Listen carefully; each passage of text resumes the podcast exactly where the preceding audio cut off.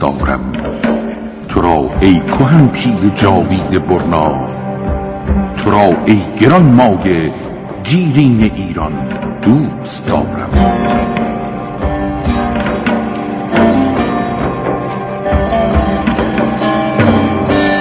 ایران در گذر زمان.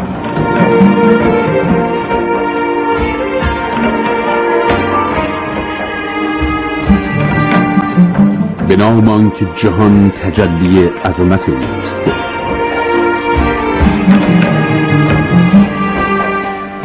سلام بر ایران گستره تاریخی مشرق زمین و درود بر ایرانیان که بر فراز این گستره باشکوهند.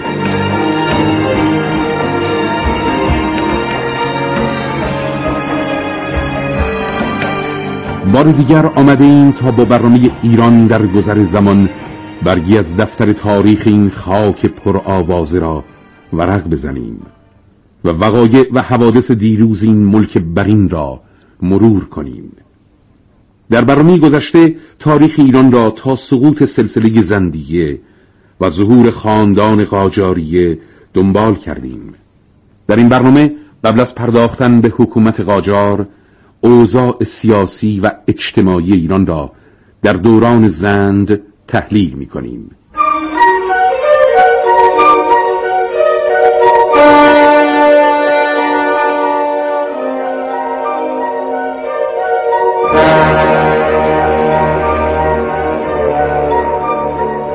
زمان سال 1163 هجری قمری. حضور کریم خان در صحنه سیاست ایران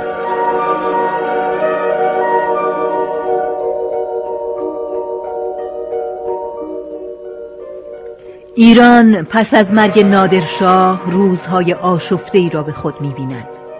صدای زجه زنان و کودکان با آوای تلخ جنگ افروزی جانشینان نادر عجین می شود کریم خان زند مردی از طایفه لک تمامی رقیبان را از صحنه قدرت و سیاست حذف می کند و با اندیشه سامان بخشیدن به اوضاع کشور بر مسند حکمرانی ایران تکیه می‌زند تا در کنار سیاست و کشورداری هنر، ادبیات و فرهنگ را در کشور ترویج دهد.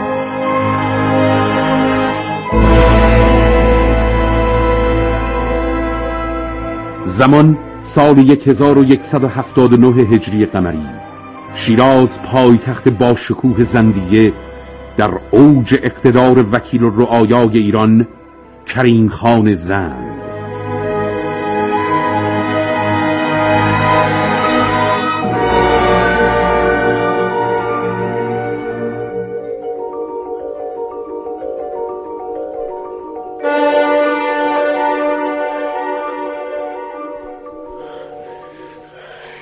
کریم خان اکنون که به لطف خداوند توانستید به عنوان وکیل و رعایای ایران بر مسند قدرت تکیه بزنید برای سامان بخشیدن به اوضاع این کشور آشوب زده چه تصمیمی دارید؟ تصمیم به آباد کردن ویرانه ها گرفتم من ایران آباد را از دل همین ویرانه ها بیرون می‌کشم اما چگونه؟ با این همه دشمن که من وظایف خودم را انجام می‌دهم و مسئولیتی را که در قبال این مردم دارم وکیل و رایای ایران اهداف خود را چگونه دنبال می‌کنند؟ در ابتدا باید اوضاع اقتصادی کشور را سر و سامان بدهم. کشاورزی را ترویج و صنعت را تبلیغ می‌کنم. بازار کار و اشتغال را گسترش می‌دهم. مراکز آموزشی علوم و فنون را دوچندان می کنم به تاریخ و فرهنگ ایران اعتبار می بخشم دین را به عنوان پایدارترین مبنای اعتقادی مردم تبلیغ می کنم و با تمام قدرت به حد و مرز جغرافیای ایران اقتدار می بخشم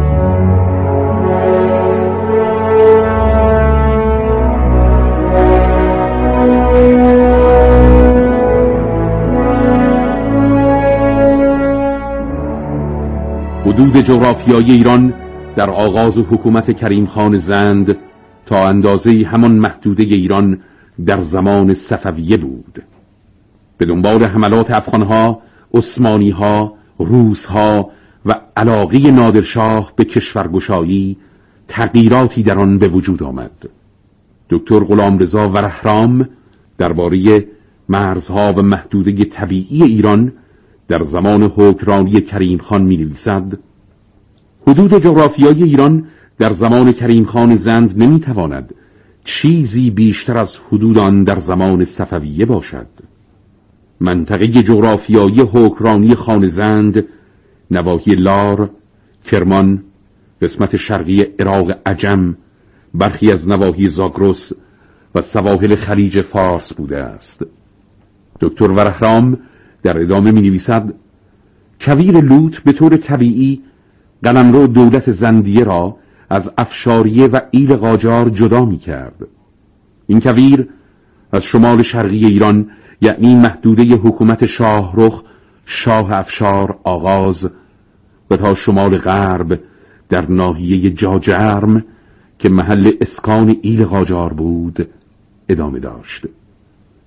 عبدالرزاق دنبالی قلمرو حکومت کریم خان را نیز از جنوب ایروان تا تنگه هرمز مشخص می کند و مناطقی چون قرباق، ایروان، عمان، کردستان و بلوچستان را خراجگزار و حکومت زند می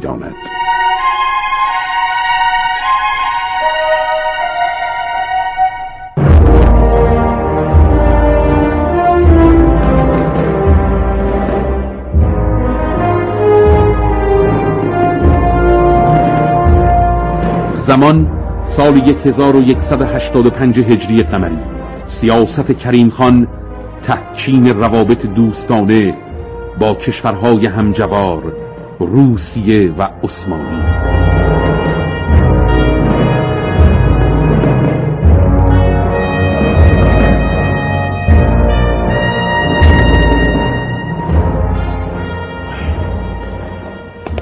کریم خان. همکنون هیئتی از روسیه وارد دربار شدند و اجازه حضور می‌خواهند. بسیار خوب. با آنها ملاقات می‌کنند بله.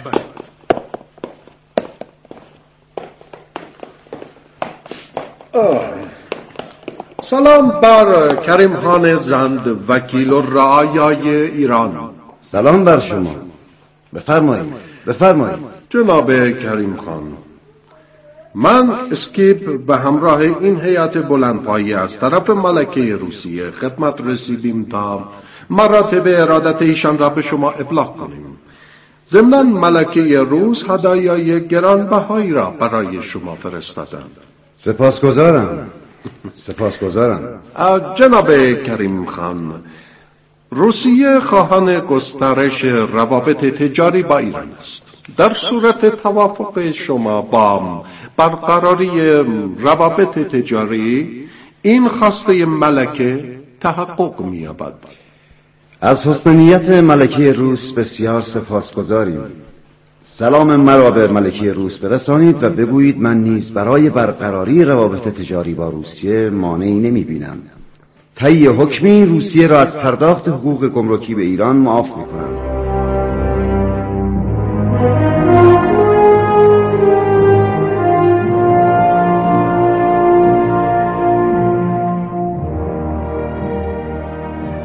سیاست خارجی کریم خان بر پایه برقراری روابط دوستانه با کشورهای همجوار روسیه و عثمانی شکل می گیرد. دو کشور ایران و روس بی هیچ اختلافی مناسبات تجاری سیاسی گسترده ای را از سر می گیرند. اما آنچه موجبات نگرانی کریم خان را فراهم می کند عملکرد اخلالگرانه بعضی از حکام عثمانی است.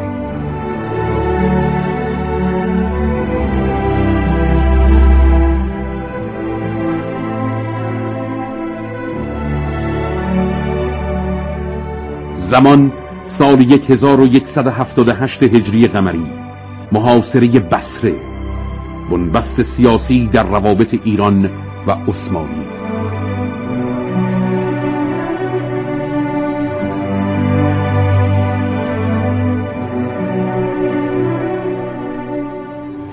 کریم خان همکنون سفیری از طرف دولت عثمانی به دربار آمده و می‌خواهد شما را دیدار کند. دیر شده.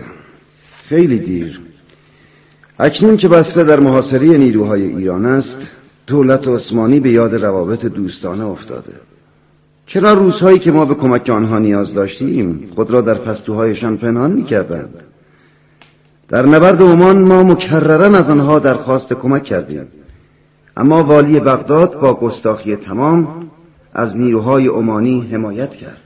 اما قربان چونین به نظر می رسد که سلطان عثمانی به شکایت شما از والی بغداد توجه کرده است. کافی است کافی است. سلطان عثمانی هم می‌داند من بیمار هستم و به زودی دستم از دنیا کوتاه می شود اینها همه بازی سیاست است. به سفیر عثمانی بگویید کریم خان وکیل و رایای ایران با شما هیچ صحبتی ندارد.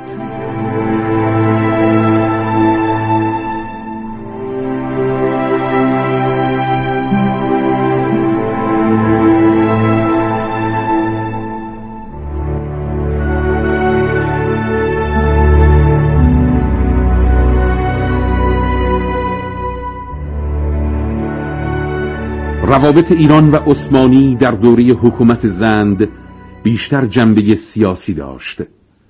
هرچند در این مدت نمی‌توان روابط محدود تجاری بین دو کشور را نادیده گرفت. دکتر رضا شعبانی درباره روابط ایران و عثمانی در دوره زندیه می نویسد آنچه موجبات بروز اختلاف در روابط دو کشور ایران و عثمانی را فراهم می کرد مرزهای طولانی بین دو کشور اختلاف سیاسی بر سر اشغال مناطق مرزی. جانبداری یکی از دو کشور از برخی مردم مرز نشین. قرار گرفتن اماکن مقدس شیعیان در خاک عثمانی آن زمان و علاقه ایرانیان به ریاست این اماکن بود. دکتر شعبانی در ادامه می نویسد گرچه با گشوده شدن راه تجاری ایران به بازارهای جهانی از طریق عثمانی روابط دو کشور تا حدودی تحت شعا قرار گرفت. اما به طور کلی با نگاهی اجمالی می‌توان گفت که روابط ایران و عثمانی به استثنای چند مورد از آرامش نسبی برخوردار بود.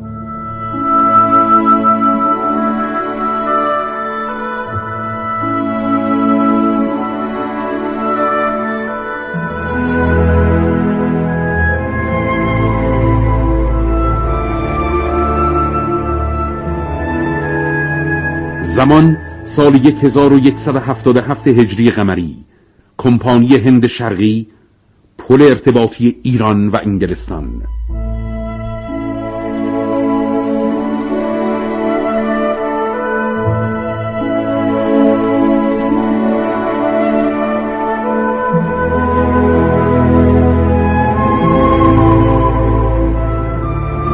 کریم خان همکنون هیئت بلند پایه از انگلستان وارد دربار شدند و اجازه شرفیابی می‌خواهند. انگلستان؟ بسیار خوب. بگویید وارد شوند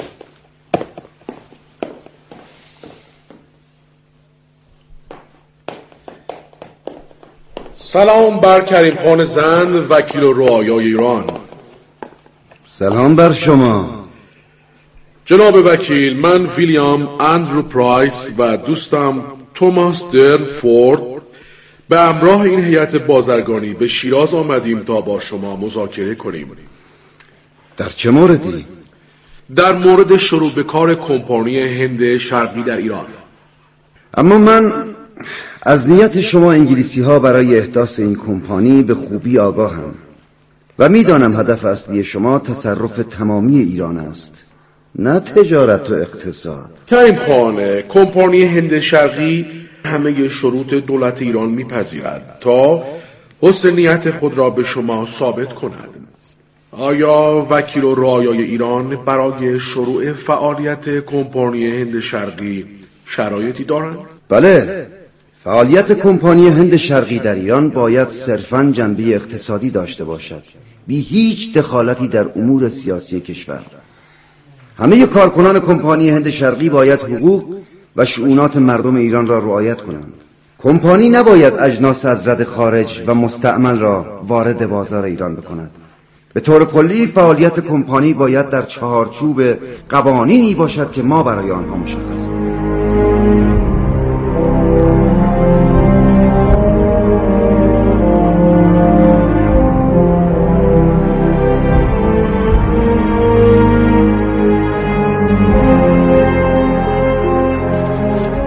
پس از مذاکرات کریم خان و هیئت تجاری انگلستان کمپانی هند شرقی فعالیت خود را در بوشهر آغاز می کند با شروع مبادلات تجاری این شرکت اوضاع اقتصادی کشور تا حدودی رونق می‌یابد. در کنار این پیشرفت فرهنگ و ادبیات نیز مورد توجه کریم خان واقع می شود و به رشد چشمگیری دست می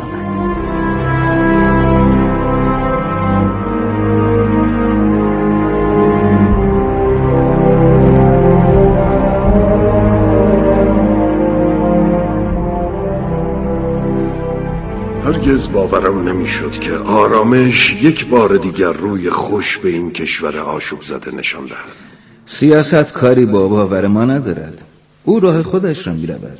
سران و حکمرانان افشار چنان سرگرم جنگ های داخلی و خارجی بودند که به کلی هنر و ادبیات را فراموش کردند. درست است. در آن هنگامه کارزار کسی حال و هوای نظم و نصر به سرش نمی‌زد. کریم خان به هنر و ادبیات ایران رنگ اعتبار بخشید.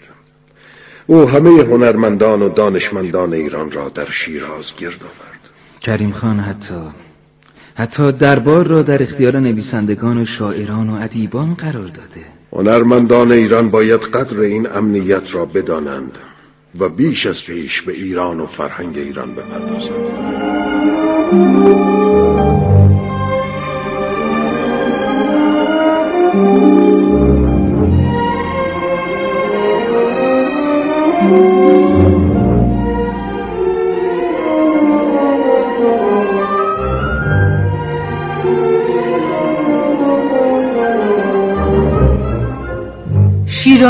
پایتخت با شکوه زند عرصه نمایش هنر هنرمندان ایران می شود در کنار هنرهایی چون معماری و شهرسازی نقاشی، موسیقی و خوشنویسی نیز رشد می کند و هنرمندان نامداری را در این دوره به ظهور می رساند.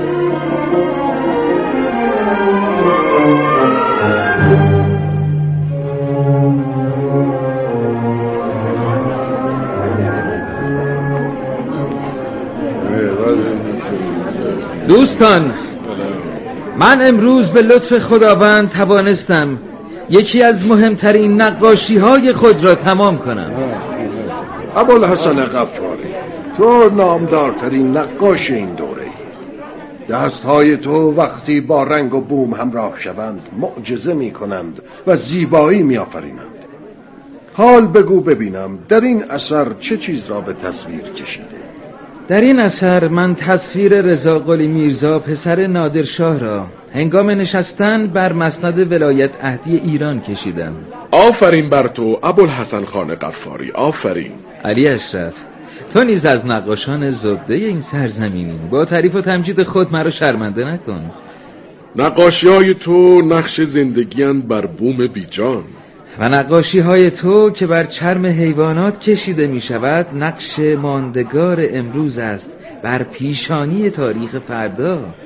شیراز امروز نقاشان زبده را به خود می بینم جعفر بهرام شیرازی میرزا حسن میرزا محمد آقا باقر آقا نجف و آقا زمان که هر کدام شاگردان کارکشته ای را در مکتب خود آموزش میدن باشد که ما قدر این روزها را بدانیم و به قدر آزادی و امنیت و آرامش امروز تاریخ را برای آیندگان به تصویر بکشیم. درست است. درست است.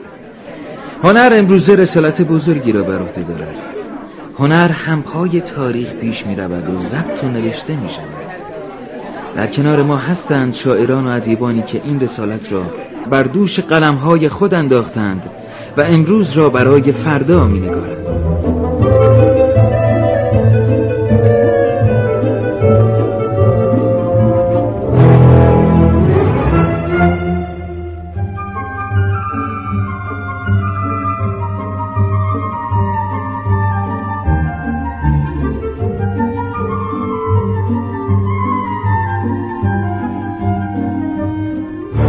به آنچه در منابع تاریخی آمده است.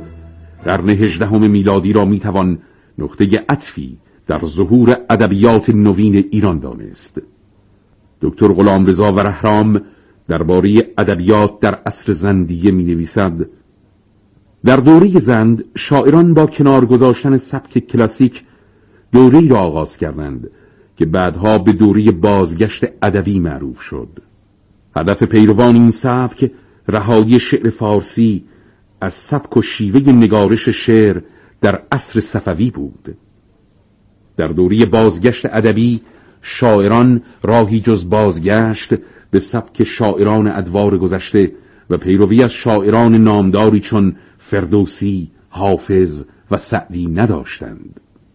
دوره بازگشت ادبی گرچه راهی برای رهایی از سبک هندی و گرایش به سبک عراقی بود اما تقلید از شعرای قدیم نوعی شبیه سازی به وجود آورد که در نتیجه آن معانی و مزامین شعری به فراموشی سپرده شد در این دوره اشعار فقط در وزن و قافیه اشعار شعرای گذشته سروده می‌شد.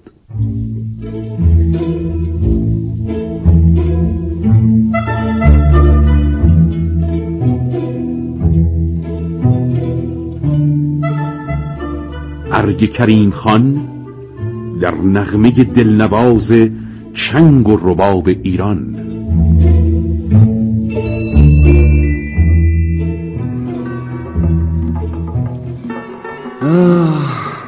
صدای این سازها روحمان را جلا می دهد و ما را به وجد می آورد همینطور است کریم خان. هیچ جای دنیا نمی‌توان آهنگی دلنشین تر از آهنگ ساز ایرانی شنید. بربت سنتور تار ستار. به مشتاق و علی شاه که دو تن از موسیقیدانان به نام ایرانند بگویید در شیراز کلاس های آموزش موسیقی دایر کنند جوانان ایرانی در کنار بهرهگیری از علوم و فنون نظامی باید با هنر موسیقی نیز آشنا شوند. اطاعت می شود کریم خان اطاعت می شود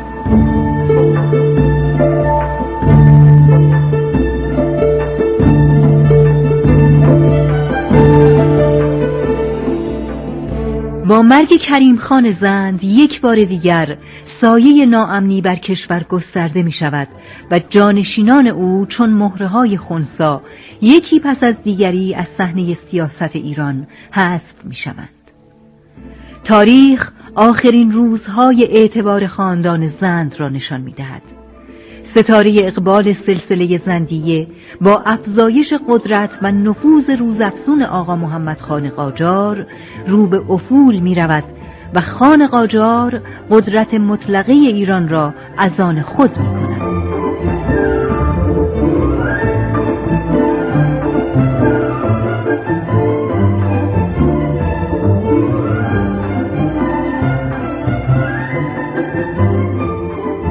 سقوط سلسله زندیه نقطه عطفی می شود برای تاریخ پرفراز و نشیب ایران. آیا آقا محمد خان قاجار خواهد توانست ایران را از ورطه نابودی نجات دهد و به ساحل امن آرامش برساند؟ یا آنکه دشمنان داخلی و خارجی با آشوبها و اخلالگریهای پی در پی در کمترین زمان ممکن او را از عرصه سیاست ایران حذف خواهند کرد. پاسخ این پرسش ها را در برنامه آینده خواهید شنید.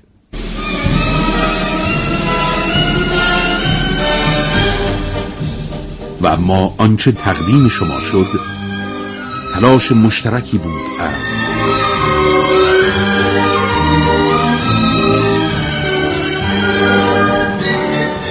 سردبیر زهرا فقیه میرزایی. نویسندگان فاطمه اقتداری سهیلا خدادادی. گوینده مهران دوستی. راوی شهیندخت نجفزاده. بازیگران مجید حمزه شهیندخت نجفزاده احمد گنجی محمد عمرانی حسین مهماندوست پیام حسینیان مهدی تحماسبی مهدی نمینی مقدم رامین پوریمان محمد آقا محمدی سینا نیکوکار عبدالعلی کمالی.